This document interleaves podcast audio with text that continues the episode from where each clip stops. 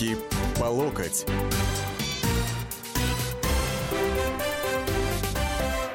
Здравствуйте, дорогие и уважаемые.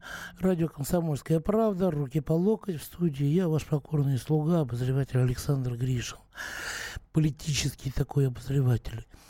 Вот сидишь ты такой разнежившийся в отпуске, на отдыхе, в деревне. Там пошел, я не знаю, а, жуков опрыскал колорадских на картошке, пошел малины поел, смородинки пособирал, травы покосил, еще что-нибудь. Вот, весь такой умиротворенный, умиротворенный. И тут вдруг, бац, оказывается, 14 июля в Ницце Мохаммед Булель, там у него еще среднее имя, Лауэеж. Вот. Мохаммед Булель направил грузовик на толпу туристов. А вот 84 человека погибли. Ну да, день взятия Бастилии, Франция празднует. А вот только-только отряхнулся, вроде подумал, ну, бывает, да, как в ночь с 15 на 16 июля в Турции попытка военного переворота. В Анкаре вертолеты стреляют по правительственным зданиям. А, обстреливают генштаб, штаб-квартиру разведки. Э, так сказать, предпринимается попытка захватить президента страны. А вот 104 мятежника погибли уже, больше 160 представителей а, проправительственных полицейских вооруженных сил и мирных жителей тоже погибли. Это, это далеко не все жертвы. Три с половиной тысячи полицейских там арестовано, судьи арестовано. Общее количество участников, подозреваемых в госперевороте, приближается к девяти с половиной тысячам. А может быть, за то время, пока мы с вами тут говорили, да, оно уже и превысило это количество. То есть 14-го Франция, с 15 на 16 и весь день 16 Турция, 17 июля – вот, понимаете, буквально в следующий день Ереван. Порядка 30 сторонников радикальной оппозиции на самосвале как раз выбили эти ворота, захватили, так сказать, э, вломились в полк ППС, патрульно-постовой службы управления полиции Армении по Еревану, убили заместителя командира полка, заложников удерживает до сих пор. Предпринимается какая-то попытка вести переговоры, освободить и так далее. Да. Потом понедельник, 18 число, Казахстан. Опять какой-то стрелок, и на самом деле до 6 человек возросло э, по на сегодняшний день количество э, жертв вот этого теракта. Ну, думаешь, все, все на самом деле, все, ничего. Ну, и тут сегодня опять афганский, вот этот вот юноша, который беженец, который стал гражданином Германии, с топором по поезду. И все пассажиры, и бюргеры, и, так сказать, и немцы, и женщины, и дети, и все в рассыпную от него. Э, чуть ли не 20 человек. Ранил четверо в тяжелом состоянии. Его самого застрелили. Вот смотришь на это все, да? Смотрите. Франция, Турция, Армения, Казахстан, Германия. Каждый день что-то происходит. Каждый день какой-то теракт, перестрелки. Что-то такое невообразимое, в результате чего гибнут жители. Это я не говорю еще на самом деле про то, что происходит в Сирии, или про теракты в Багдаде, которые происходят с завидной регулярностью не меньше трех, а, что называется, в неделю. Это тоже чуть ли не каждый день. Это уже как обыденность какая-то воспринимается. Ближневосточный регион, теракты там. Но вот здесь-то что, почему? Что это за всплеск?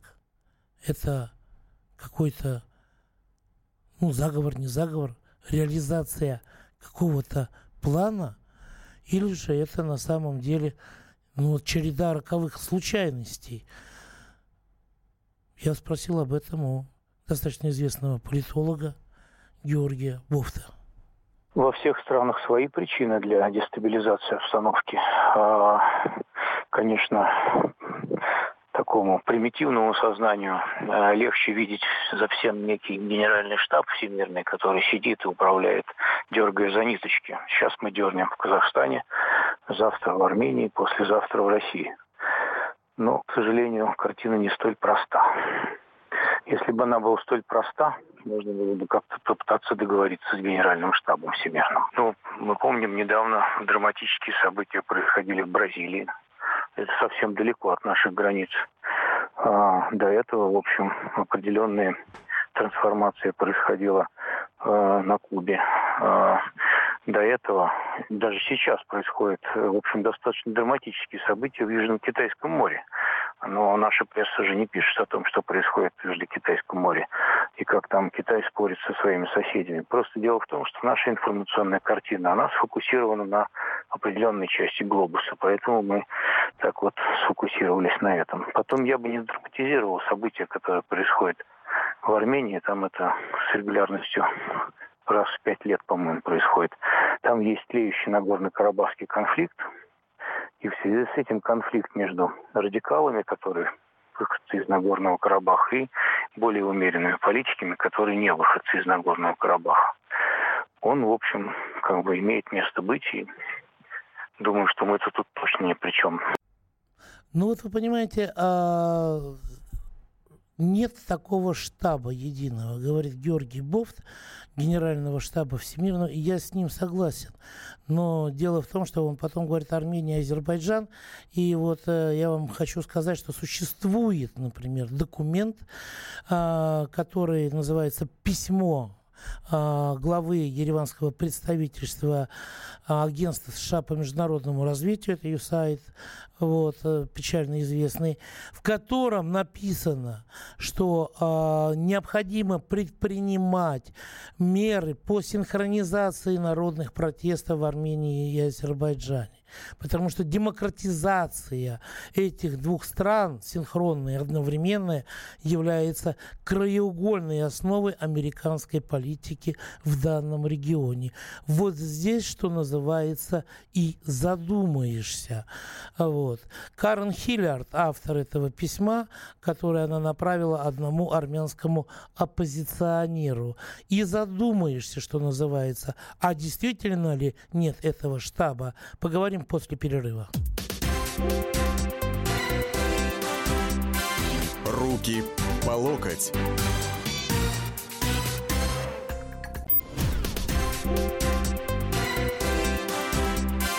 Руки по локоть.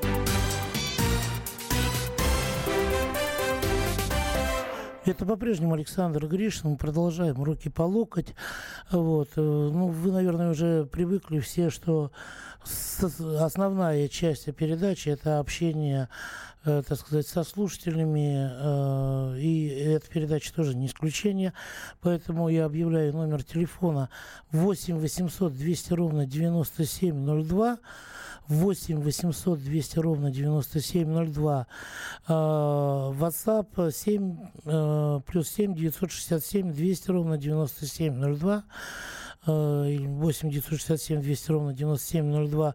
Короткий э, номер на смс-портале 2420, впереди три буквы РКП, это для смс-портала.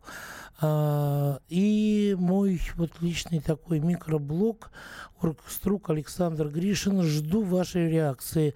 Вот Павел уже дозвонился. Добрый день. Здравствуйте, Александр. Да.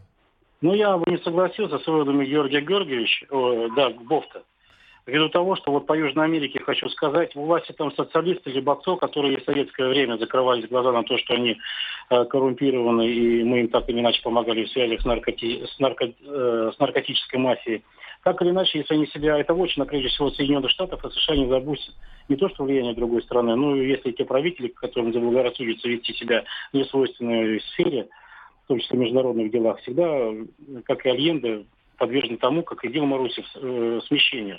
Прежде всего, давайте не будем забывать, что Конгресс Соединенных Штатов Америки в конце 90-х определил доктрину в отношении постсоветского Союза, пространства Советского Союза. То, что это сфера стратегических национальных интересов Соединенных Штатов, а это произошло непосредственно, не знаю, по совпадению или нет, за две недели до того, как Басаев направился а, в свой поход на Дагестан. В 2008 году при приезде в Украину, я подчеркну в Украину, Джордж, Джордж Буш-младший в Киеве сказал, что никаких переговоров, уступок, а тем более э, каких-то э, очень больших уступок в отношении вот этой сферы влияния Соединенных Штатов Америки на постсоветском пространстве с Россией не будет и быть не может. И эта стафетная палочка подтвердила, что она была передана к администрации Обамы. По поводу а, а, Армении, если сказать, ну там террорист, который имеет родословную из Ливана, непримиримый, так сказать, хоть и борец армянского народа, но крайне агрессивно настроенный в отношении, я имею в виду сифиляны, э, Э, который настроен не только к России, ввиду того, что Россия запрещает организировать по поводу Нагорного Карабаха, Нахичевания, он еще и положил глаз на карт, чтобы освободить это э, исторически армянские земли. Поэтому так лояльно, видимо, власть То есть Армении... Вы, нет, вы скажите, вы считаете, что какой-то такой вот генеральный штаб, он существует? Это... Во всемирном масштабе? Ну, есть бельдердеры, которые в любом случае влияют. Я просто хочу сказать, в трех республиках, Азербайджане, Армении и Грузии, на, назначены э, послами Соединенных Штатов, те лица, ну вы просто родословно их почитайте, каждый соответствует той структуре, и тому назначению в этом да, геополитическом да, да. южно-кавказском регионе. Понятно. И... и мастера цветных революций еще. Я вот только хотел бы вас чуть-чуть поправить, когда вы сказали, что Советский Союз, а, дескать, а, осуществлял помощь режимам, которые засветились а, в сделках с наркоторговцами и так далее. Была такая программа американская «Иран-Контрас», и там даже, так сказать, некоторые офицеры армии США и агенты ЦРУ, они даже под суд попали. Вот там-то как раз с наркотиками все было классно. Спасибо, Павел. Елена, добрый день. Что вы думаете? Вот случайность это или закономерность? Вы знаете, у меня друзья во Франции, и я им, конечно, звонила после теракта в Ницце, но они мне так расслабленно сказали, это так далеко на юге, это нас это не касается. Может быть, мы злоупотребляем вот этой информационной картинкой для россиянина, потому что, например, у меня возникает острая информационная интоксикация. Я постоянно слушаю о странах, людях и событиях, которых мне абсолютно не сдела, а я не слушаю ничего о, о России. Понимаете, мы как Елена, а вы откуда, извините? Я москвичка, сейчас в данном случае я на даче. Угу, понятно. Вы знаете, вот слава богу, что мы таких новостей о России не слышим. Мы их в свое время наслушались очень много. А вот считать это интоксикацией информационной или нет, давайте послушаем, что сказал известный политолог, публицист и, и политический деятель, на самом деле, ректор Академии телевидения Виталий Тоевич Третьяков до 91 года, ну, условно возьмем эту историческую черту, альтернативой считалась советская коммунистическая идеология. Но пока существовал Советский Союз, эта альтернатива была. С исчезновением Советского Союза осталась вот эта безальтернативная евроатлантическая, ну, первоначально европейская идеология, европейские ценности, знаменитые выражения, европейская цивилизация. Она рекламировалась, пропагандировалась, и она, ей должны были все э, на нее не только молиться, но и подчиняться. И она еще и навязывалась насильственно всему остальному миру. Вакуум альтернативы, который образовался с исчезновением Советского Союза и, соответственно, советской социалистической, там, коммунистической идеологии, стал заполняться на Ближнем Востоке, на Арабском Востоке, дальше в Азию. Это активная, профессиональная, это исламистская а, идеология, которая претендовала только на то, первоначально, чтобы в их собственном доме,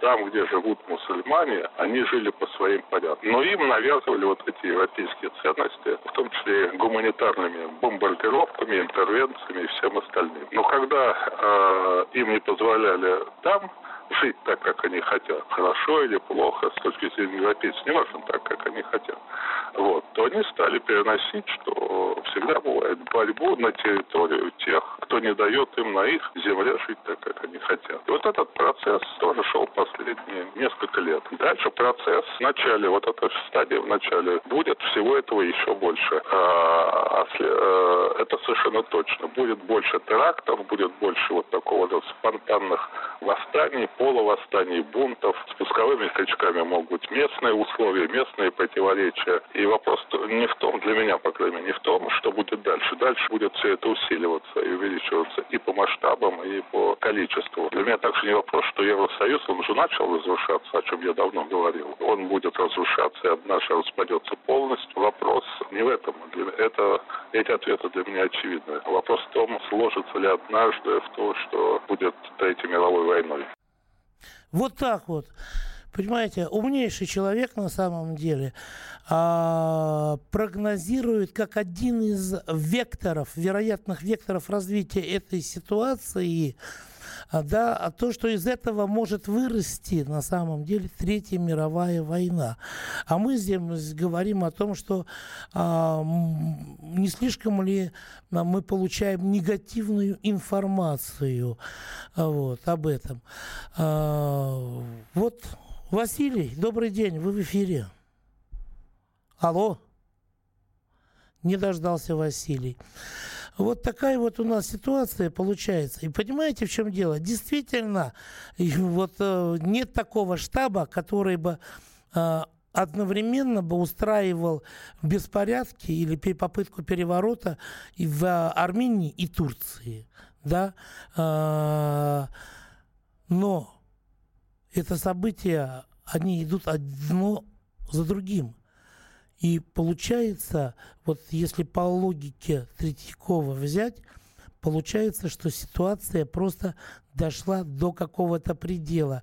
Вот эта вот политика всеобщей толерантности, открытого общества, навязывания европейских ценностей. Да, сначала а, на землях, где жило коренное население Ближнего Востока, вот. Потом они оттуда беженцами пришли в Европу, и в Европе сейчас они пытаются установить свои порядки. Те сирийские, те ливанские, те ливийские, там, иракские и так далее, там, афганские, пуштунские и так далее и тому подобное.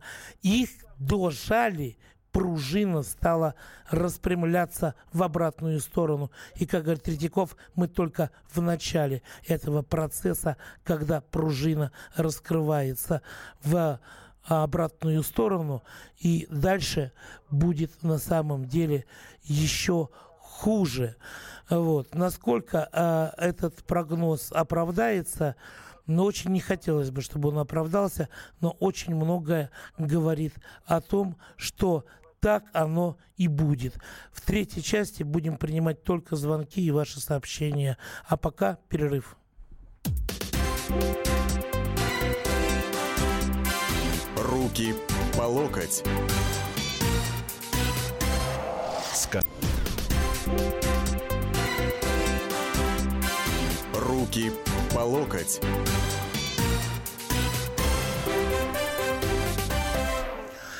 Руки по локоть, мы в третьей завершающей части. Александр Гришин, слушаю вас. 8 800 200 ровно 9702. WhatsApp плюс 7 967 200 ровно 9702. 24 20, короткий номер а, для смс-сообщений на портале. Впереди ставьте буквы РКП. Игорь, здравствуйте. Вы в эфире. Здравствуйте. Здравствуйте. Меня хорошо слышно? Да. А, я вот по поводу то, что вы задали вопрос, случайно ли цепь вот этих событий. Нет, конечно, она не случайна.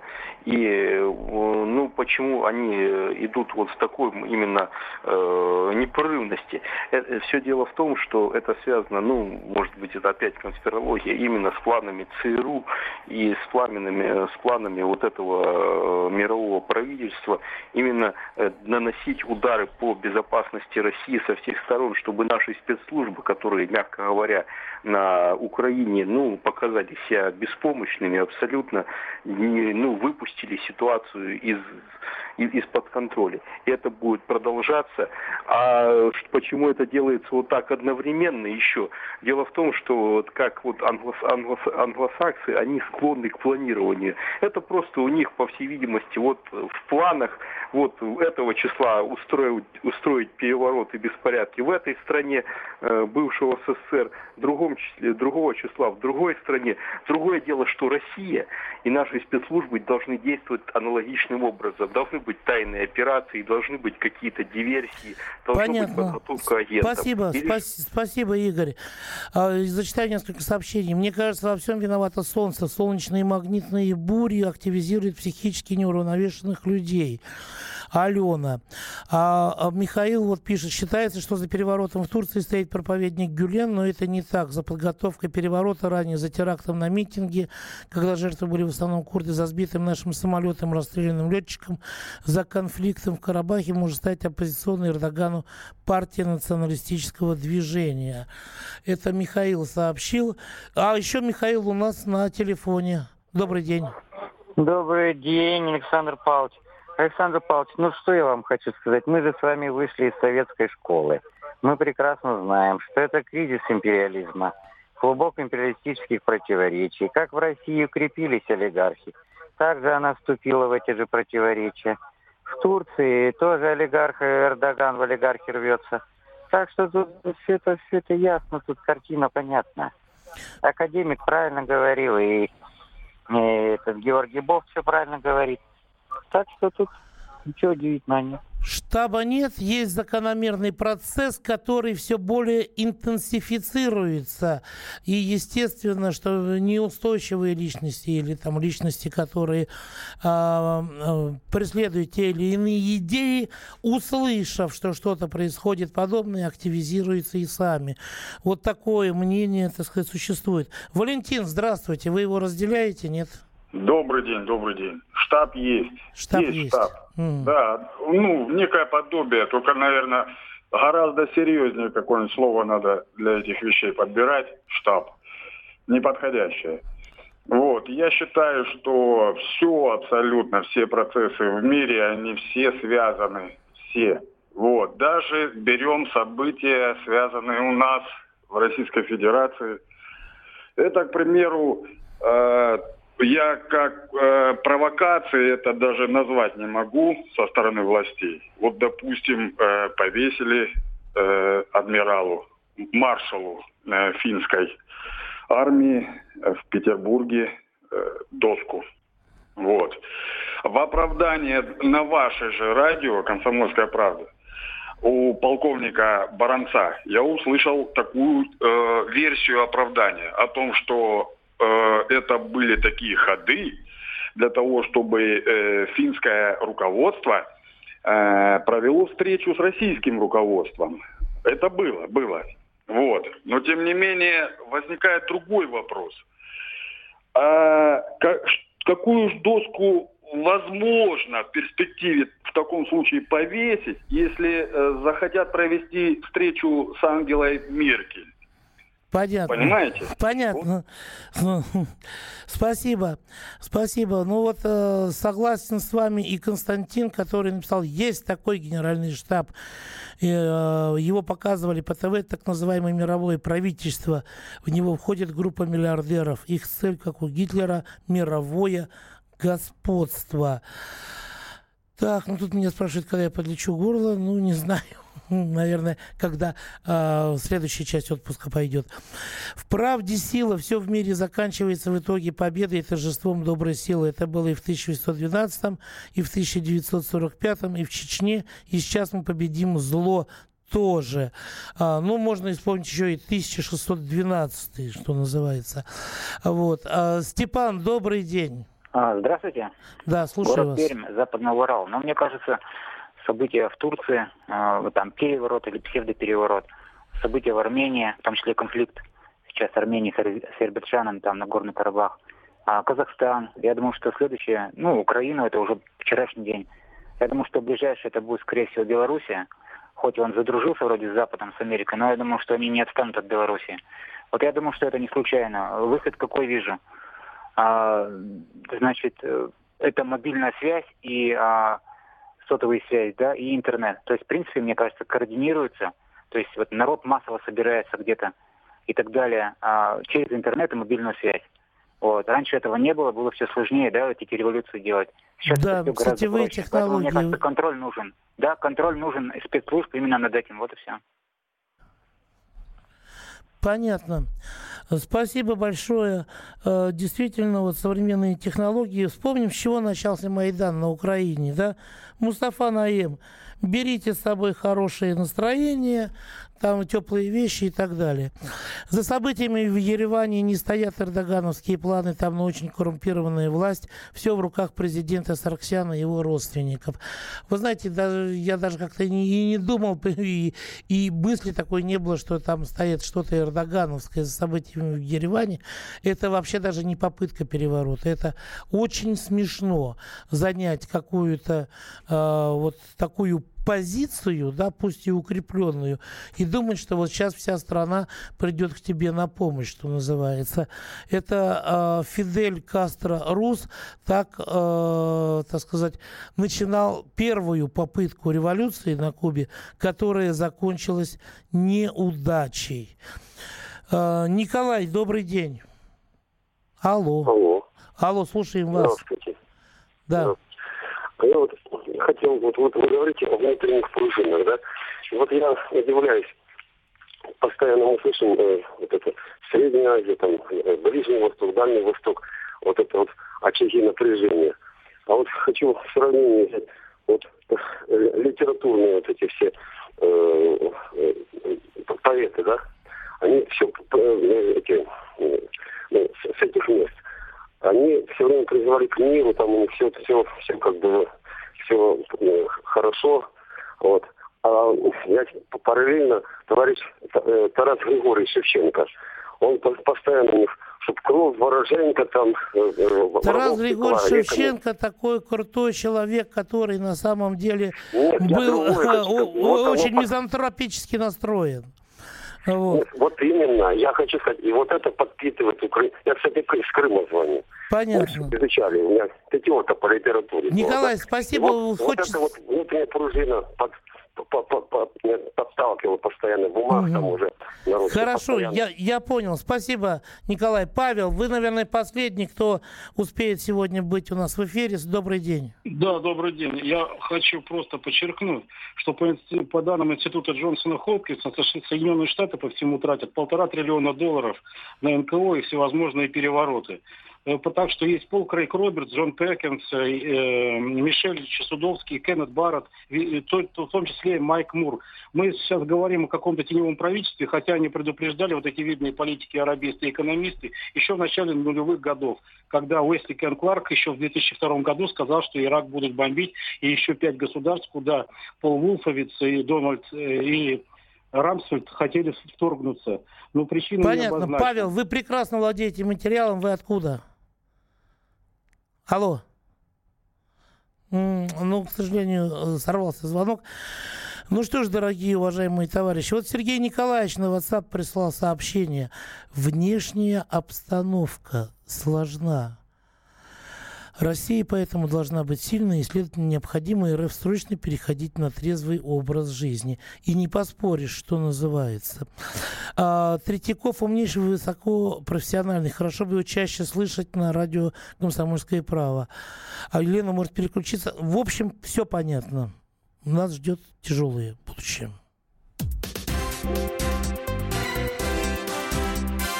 Руки по локоть.